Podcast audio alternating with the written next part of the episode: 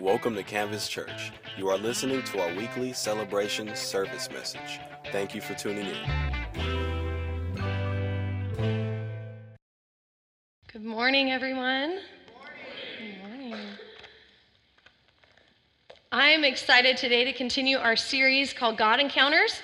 If you have missed any of the previous weeks, I encourage you to go on to canvaschurchsd.com and go to media and and you can download the the messages there. You can watch them or you can listen to them um, as you're driving in your car. But if you've missed any of them i encourage you to go to the website and uh, take a take a listen to the the services that we've had so far in this current series. And today we're going to continue our series and we're going to take a look at the life of gideon. And we're going to look at his god encounter. So would you turn with me to judges chapter 6 and Judges is at the beginning of the Bible. Um, the first book of the Bible is Genesis. And as you just kind of fast forward a little ways, uh, you're going to get to Judges. If you've gone all the way and you see Samuel or um, uh, Chronicles, you've gone too far, you just want to rewind a little bit, and you'll find Judges there. But we're going to start off in Judges chapter 6, and we're going to take a look at verse 11 and start reading there. And then we're going to flip over to Judges chapter 7 and read some there as well uh, get, a, get a good chunk of the scriptures this morning. Uh, so I'm going to continue and I'm going to start off with uh, verse 11. It says, Now the angel of the Lord came and sat under the terebinth at o- Ophrah, not Oprah. You, you know you want to say it, right? Uh, which belonged to Joash, while his son Gideon was beating out wheat in the winepress to hide it from the Midianites. And the angel of the Lord appeared to him and said, The Lord is with you, O mighty man of valor. And Gideon said to him, Please, sir, if the Lord is with us, why then has all this happened to us? And where are all his wonderful deeds that our fathers recounted to us, saying, Did not the Lord bring us up from Egypt? But now the Lord has forsaken us and given us into the hand of Midian. And the Lord turned to him and said, Go in this might of yours and save Israel from the hand of Midian. Do not I send you? And he said to him, Please, Lord, how can I save Israel? Behold, my clan is the weakest in Manasseh, and I am the least in my father's house. And the Lord said to him, But I will be with you, and you shall strike Midian, the Midianites as one man. And he said to him, If now I have found favor in your eyes, then show me a sign that it is you who speak with me. Please do not depart from here until I come to you and bring out my present and set it before you. And he said, I'll stay till you return. So Gideon went into his house and prepared a young goat and unleavened cakes and an ephah of flour. Uh, the meat he put in a basket, and the broth he put in a pot, and he brought them to him under the terebinth and presented them. And the angel of God said to him, Take the meat and the unleavened cakes and put them on this rock, and pour the broth over them. And he did so. And the angel of the Lord reached out the tip of the staff that was in his hand and touched the meat and the unleavened cakes. And fire sprang up from the rock and consumed the meat and the unleavened cakes. And the angel Lord vanished from his sight. Then Gideon perceived that he was the angel of the Lord. And Gideon said, Alas, O Lord God, for now I have seen the angel of the Lord face to face. But the Lord said to him, Peace be to you. Do not fear, you shall not die. Then Gideon built an altar there to the Lord and called it, The Lord is Peace. To this day it still stands at Ophrah, which belongs to the, those people. Praise God. Uh, that night, the Lord said to him, Take your father's bull and the second bull, se- uh, seven years old, and pull down the altar of Baal that your father has, and cut down the Asherah that is beside it, and build an altar to the Lord your God on top of the stronghold here, with stones laid in due order. And it, and it continues on. Let's, let's turn over to Judges chapter 7, and we're going to start in verse 2. it says, Then the Lord said to Gideon, The people with you are too many for me to give the Midianites into your hand, lest Israel boast over me, saying, My own hand has saved me. Now, therefore, proclaim in the ears of the people, saying, Whoever is fearful and trembling, let him return home and hurry from Mount Gilead. Then 22,000 of the people returned. Yikes. And 10,000 remained.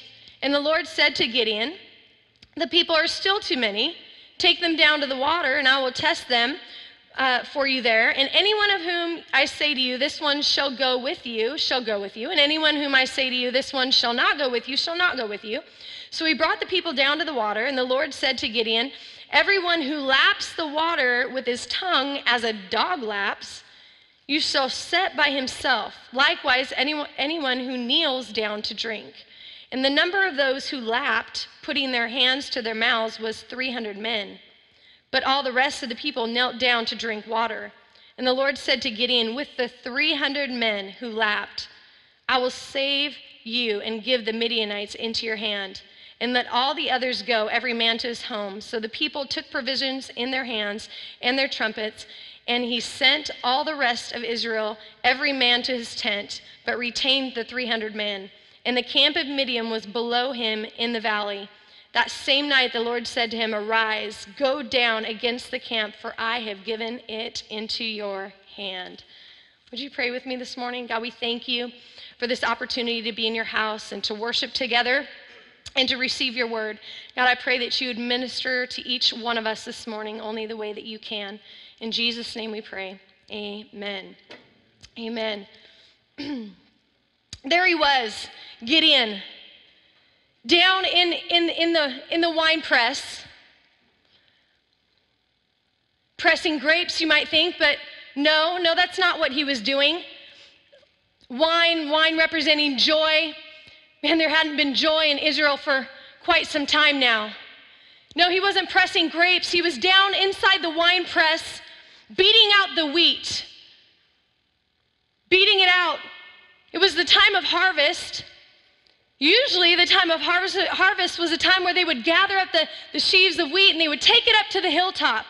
And they would find that hard place of ground and they would take the oxen and they would drag it, the oxen and pull the oxen over the top of the wheat and beat down uh, the, the, the, the sheaves. And they would take their winnowing fork and they would take the winnowing fork and, and throw it up in the air. And as they did that, the wind would blow all the chaff away, and what would be left, what would fall to the ground, would be that grain. It was a time of celebration. Everybody would gather together on that hill, and and they would celebrate that harvest. They would they'd celebrate the provisions that God had brought to them. But this was not a time of celebration because there was no more oxen, no sheep, not even a donkey. Year after year at the time of harvest, their enemies, the Midians, would come in sw- like swarms of locusts, so many that they couldn't even count them, couldn't number them. And they would come through and take over and take and destroy everything Israel had take their oxen, take their sheep, take their, their donkeys, and leave nothing for them. No grain, no, no sustenance, nothing to, to live off of, nothing to survive with. They'd known this for year after year after year. And so here is Gideon down in the wine press, beating out the wheat. Sweat, sweat beating up on his forehead. All alone, beating it out, beating it out over and over again. Wondering in his mind, where is this God our fathers had told us about? The one that delivered their people from Egypt that had done miracle after miracle after miracle. Where was this God of ours? As I stand here in this wine press, hiding, hiding away from our enemies, just so we can just get a little bit of sustenance so we can survive. And in this place, was where Gideon's God encounter happened. In this time of doubt, in this time of fear, this is where the God encounter takes place. I don't know about you, but maybe you're here today and maybe you felt like Gideon before in your life. Have you ever wondered, is God even out there? Does he see what I'm going through? Does he care? Or are all the miracles that God does, are they for everyone else but me. Have you ever felt that way before? Is it just me? Is it just me that have wondered that a time or two in my life? I think many of us have been there at one time or another. And in this place of fear and in this place of doubt is where Gideon encounters God. And as we look at this passage and as we get into the scriptures, we're going to see that several t- things take place when we have God encounters. And one of the things that often takes place is often our perception of God changes when we have God encounters. See, in this passage, we, we look at it, and here's Gideon, and his idea of God is that he's distant, is maybe apathetic, that God isn't with them any longer, that God has left them. And in this moment, and in this, in this thought that Gideon has, his encounter with God shifts that and changes that perception that he has of God. And we see that take place here in verse 12, verse 14, and verse 16 when the angel of the Lord comes to him and says, The Lord is with you, O mighty man of valor. So the first thing that happens is, is Gideon's perception of God being a distant God, no longer with his people, that is shifted, that is changed as the angel Lord comes and says, The Lord is with you. And again in verse 14, he says, right there in verse 14, do not I send you? In other words, I'm with you. I'm right here. I'm sending you. And then in verse 16 again, it says, But I will be with you. Here's the thing Israel had been living looking at the God of the past and looking back and just hearing about the God that once was, that did this long ago. And how many of you know you cannot navigate through life looking in the rearview mirror? How many of you tried doing that driving? It doesn't work, right? It just doesn't work. Now, occasionally we have to look in the rearview mirror, right, to check, make sure everything's good. Sometimes because we need to back up a little bit and get going in the right direction. But we all know that if we continue to see God as the God of the past or the God one day when, we miss that He is the God with us right now. And that's why Isaiah 7, verse 14 is so powerful because Isaiah 7, verse 14, it's the prophet prophesying of what was, what was going to take place that the virgin was going to give birth to a son and that you're to call his name Emmanuel. Emmanuel meaning God with us. Jesus with us right now. He's not just with you, he wasn't just with you last week, he's with you today. He's not just going to be with you tomorrow, he's with you right now. Amen? So Gideon had this idea of God shifted. Uh, it shifted as he had this God encounter when he realized that God is with me right here, right now. See, if we only see him as the God that was with us, then where's the hope in that, right? Where's hope? We always just look back to what God did long ago. There's no hope for what God can do right now and what God can do tomorrow. And if we're always looking and having that mentality of the somewhere over the rainbow is that pot of gold where God is going to be with me.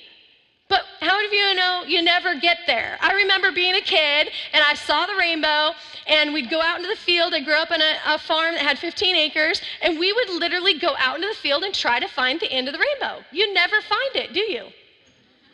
You don't. And so Gideon discovered that God is with me now. The next thing he discovers is he is not just the God that did, did miracles back then for his people, but he is the same God today, the same God yesterday, today, and forever. Hebrews tells us that Jesus Christ is the same to yesterday, today, and forever. Malachi 3 6 tells us that God does not change. And when we look at this passage, with Gideon and his encounter with God, one of the things that takes place as he brings out that present, remember he said, Don't leave until I can bring a present to you. So I can somehow know that it's you that's speaking with me. And he brings the present out and he, he brings out the meat and he brings out the unleavened cakes and pours the broth over it and sets it on the rock like the angel of the Lord told him to. And what happened in that moment was a miracle. Because when that staff touched it, fire sprung up out of the rock and consumed that present, consumed that gift that Gideon brought.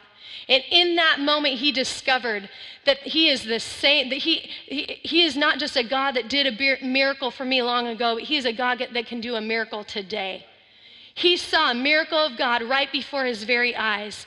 And so, in that moment, he had to know that God was not just with me now, but he is the same God that delivered his people with miracle after miracle today. And he can do it today. Amen? Isn't that exciting? I don't know about you, but I need to know that God is a God that does not change. That He is the same. And I know usually it's when we find ourselves in those positions of needing a miracle that suddenly we believe in miracles, isn't it? You can, you can be going through life and wonder if miracles really do happen, if God really can do miracles, and just kind of like, well, just think maybe it's not for today. But when you're the one that needs a miracle, suddenly, like, God, you're a God of miracles. God, come right now and heal my body. Touch me. And Gideon discovered that he is the same yesterday, today, and forever. He is a God of miracles today. The next thing that Gideon discovers through this encounter with the Lord is he discovers that he is the Lord of peace. Right there in Judges 6, verse 24, something happened, and you see it throughout Scripture that when people have God encounters, they the thought was back then is you don't walk away alive from a God encounter. If you have a God encounter, it's, it's an absolute miracle that you're alive today, right? That was, that was their thought, that this, if you survived a God encounter, wow. And so he realized in that moment, I'm having a God encounter. Oh my gosh. And he calls out, he's like, Oh Lord. And he says, For now I have seen the angel Lord face to face. And he screams out, Alas, O Lord God. But God comes and says, Peace be to you. Do not fear. You shall not die. And I'll tell you something Gideon had not known peace. The children of Israel had not known peace in quite some time. Peace was what they longed for, peace is what they were hoping for. And God came to say, I'm not just going to give you peace, but Gideon, I am peace. The Lord is peace. And when you have the Lord in your life, the Lord with you right now, the God of miracles with you right now, you can face any circumstance in life and have peace.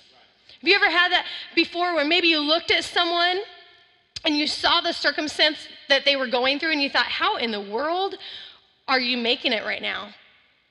And you recognize that there's something about them, they have a peace in the midst of it, and then you discover that they know God and they put their hope and their trust in Him, and that's where their peace comes from. Have you ever had somebody look at you maybe and they're like, you see them at work and they know your stuff, they know what you're going through, and they're like, how in the world are you doing it? How in the world can you have a smile on your face right now when you've gone through such great loss. And it's because you have the, the Lord of peace in your life. So Gideon discovers he's God with me now. He's the same God that did miracles then that can do them today. He's the Lord of peace, and he is the one true God. We see in uh, verses 25 and 26 that God gives and commissions Gideon to do something. And he tells him, You need to go and you need to tear down the altars that your father has built up to Baal, a false god. It was an altar that they had built up where they would go and they would pray to this false god. And he says, You need to go, you need to tear that down, and in its place, you need to put an altar to me.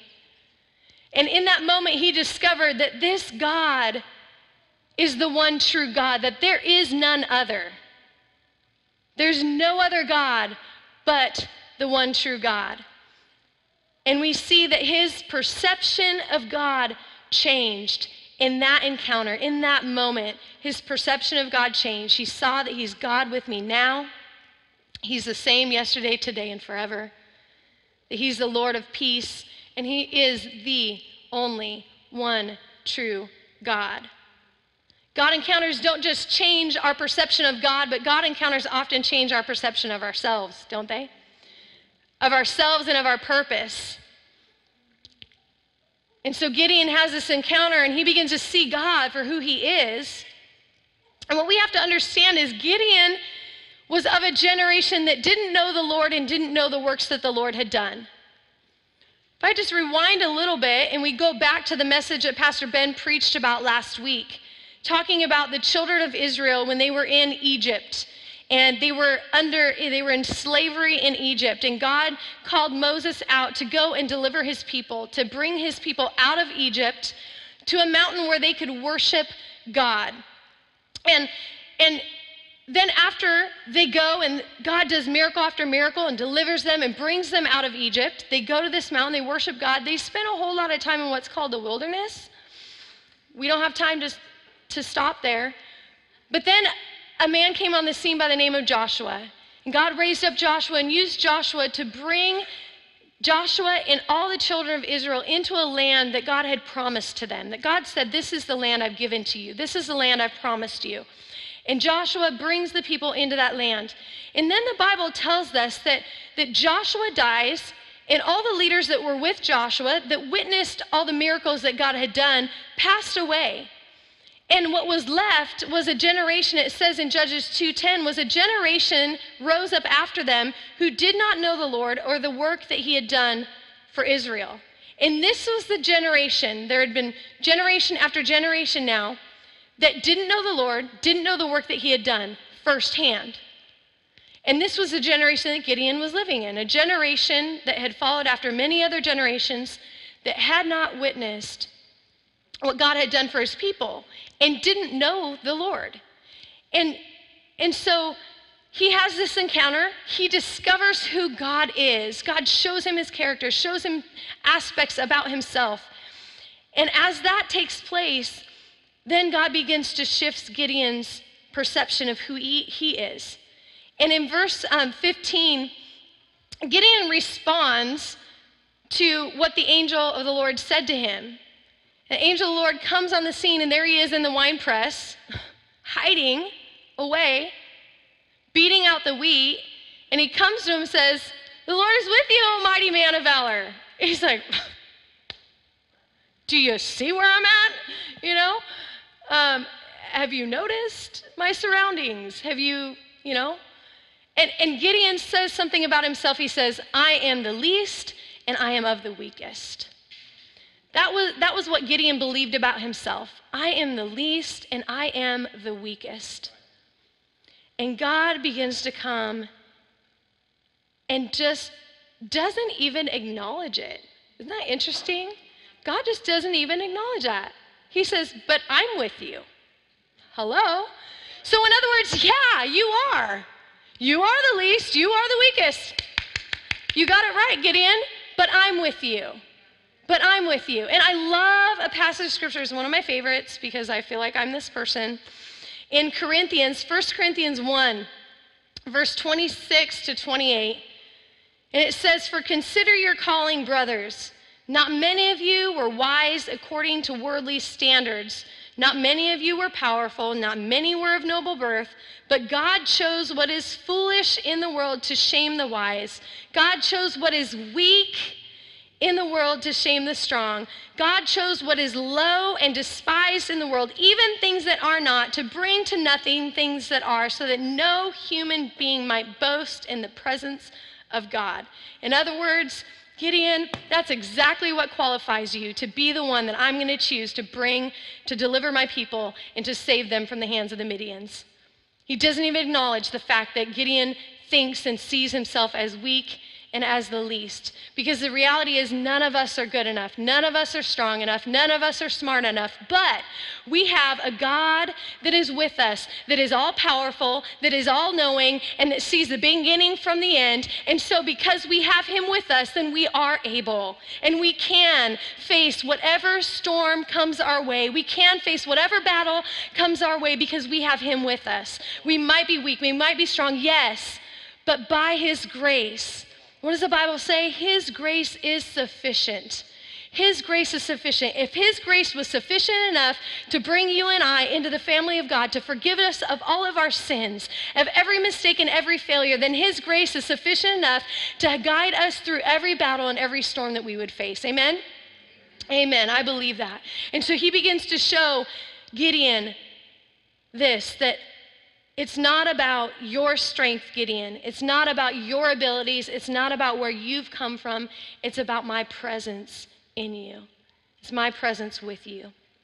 And then he begins to show Gideon his purpose.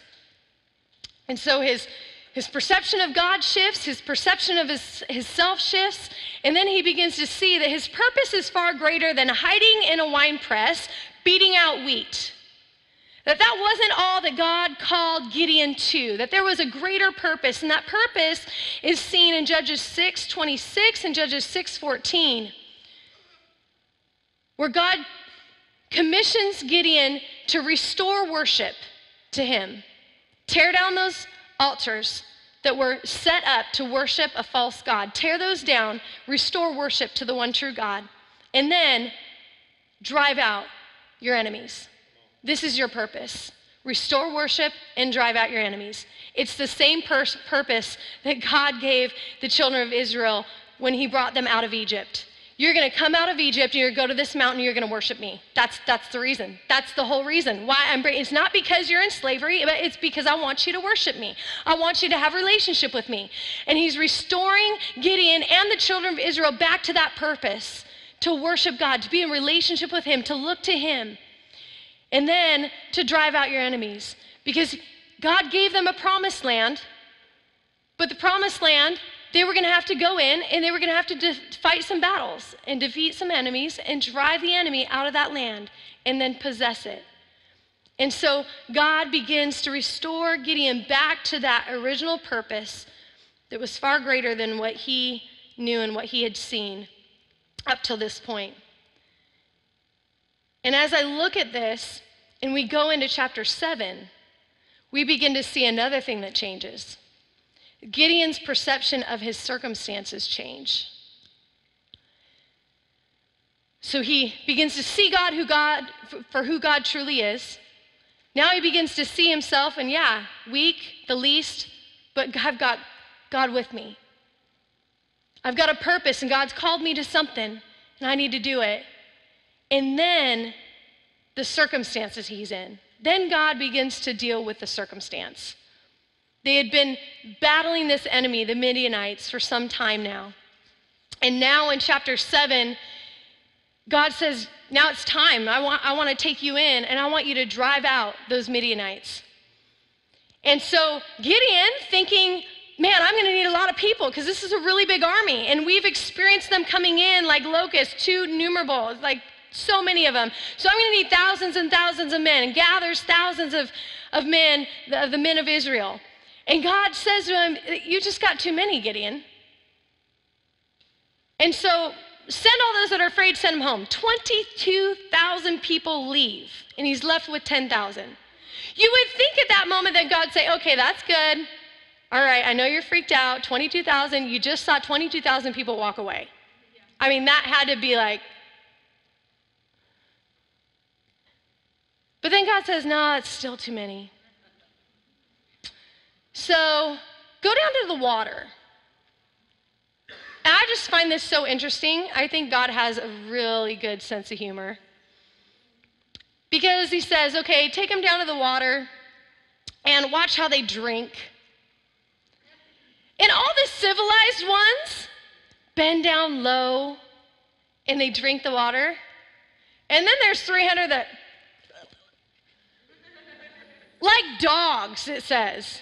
The Bible points out they did it like dogs. Okay, the ones that are like animals, uncivilized, those 300, those are going to be the ones I pick. Gideon, those are going to be the ones that are going to go into the battle with you. Gideon's like, my gosh, what is happening? But what about us? When we face circumstances in life, we think we need all this stuff to get through it. We focus on all the things we don't have and all the things that we need. If we just get another pay raise, if we just, uh, you know, uh, if, if just this thing happens at my workplace, if, if this thing happens with this relationship, if, if I can just get these things lined up, then I'll be able to overcome whatever situation I'm facing. If I had this, if I had that, if I had the boyfriend, if I had the girlfriend, if my, if my wife behaved, if my husband behaved, if I, all of these things. And once I finally have all of these things in line, then I can face this situation. We think that we need all of these things when in reality, we just need one, and it's Him. Because the one that can provide all of those things, if we have the one that can provide those things in our life, then we have nothing to fear. But we look at circumstances and situations and I need this and I need that and I need this. And the reality is is we want to be at this, we want to skip God changing our perception of him and skip through we don't give a rip who we really are what our purpose is. We just want our situation to change, right? We would just, okay, that's all great, God, but can you just change our situation? How do I know that that's what we always want? Is because that's what do your prayers consist of? Do your prayers, when you go into a time of prayer, are they, God, you're so awesome. God, you're amazing. Lord, I thank you that you are so faithful. I thank you that you are a God of peace and focus. Or is it, God, I really need you to come through? I do not know. Our bank account is in a deficit. We are not going to make it. God, this relationship, God, this, would you just, God, would you come through on this? God, would you come through on that? That's usually what our prayers consist of, don't they? But we're never going to have our perception of our circumstances change unless first our perception of God changes and our perception of who He's called us to be changes. Then we can step into whatever circumstance you face in life knowing that I can make it through because I have a God that is on my side and that He's called me His own and He's given me a great purpose and He is not going to let me fail. You might think, Katie, that's a really big statement. God's not going to let me fail. I feel like I've failed so many times.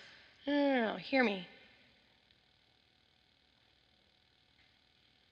You might have failures in life, but God uses those to bring character changes and, and to work things out in our life for our good and for our better. And so, God comes and changes and shifts his perception of his circumstances. Where that was all that Gideon was focused on. That's all that the children of Israel were focused on was what they were going through in that moment, the enemies that they were facing. And we we face enemies every day. Now, hear me out. Your boss is not your enemy okay? Your spouse is not your enemy. People that don't know God are not our enemy. But every day we face an enemy of fear, we face an enemy of doubt, we face an enemy of lack, we face an enemy of sickness. We face enemies every single day. But when we have the right perception of God, we have a right perception of who He's called us to be, we can face those situations and those circumstances and know that they're going to work out. But we get stuck in our circumstances when we focus on what we think we need. And I love Matthew 6 because Matthew 6 talks about that. Matthew 6 addresses that. And Jesus is like, look, stop talking about and being anxious about what you're going to eat, about ladies, about what you're going to wear Sunday morning. I do that sometimes. Stop worrying about those things. Stop being anxious about those things. If your heavenly Father takes care of the birds of the air, the lilies of the field, He's certainly going to take care of you. So, not to be anxious, so you can face those circumstances, not focus on what you need, but focus on Him that can provide for what you need. And so, when we look at chapter 7, verse, verses 7 through the end there, we see that God says to Gideon, Hey, Gideon, you plus me is a majority. We're good. We're good. You plus me is a majority. It's all you need. You plus me, and you're going to make it through the battle that you're facing.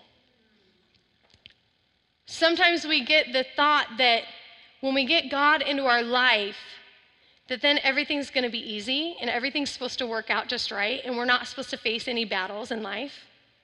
Have you ever thought that before? Or maybe you just recently come to know God and you thought, okay, it's all supposed to work out now, and I'm not supposed to face any hard and difficult times.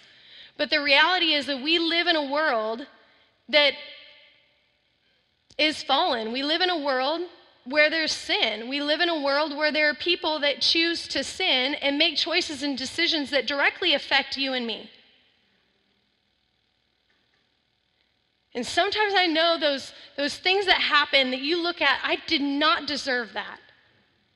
Where was God in that?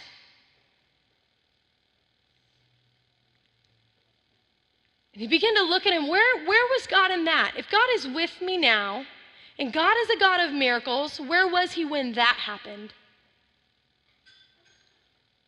Here's what I know is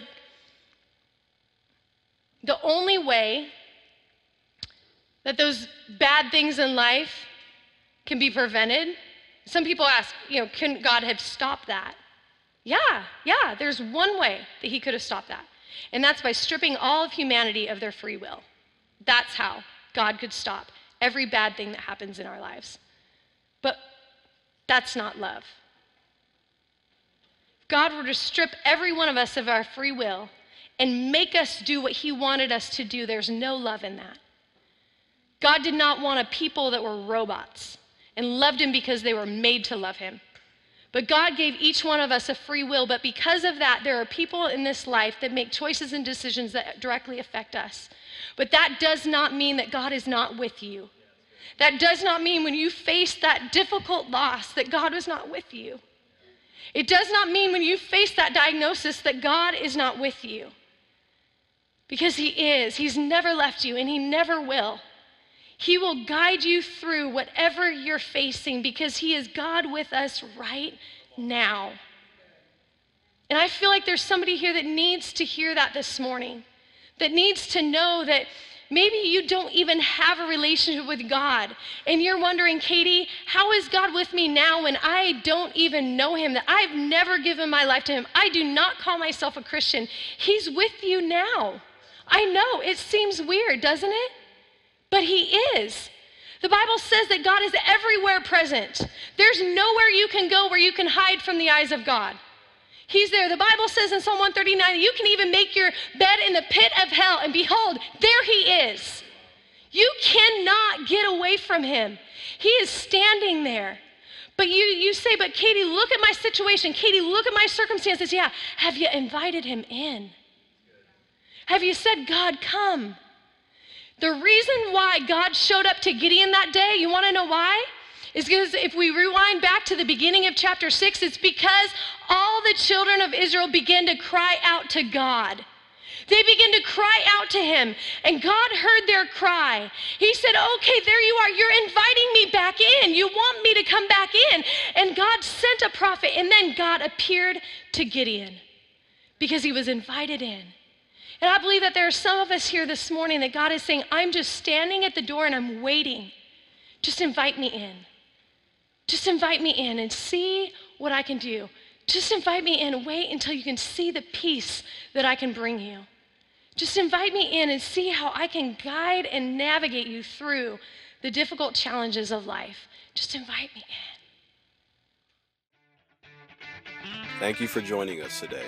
For more information, please visit our website at www.canvaschurchsd.com.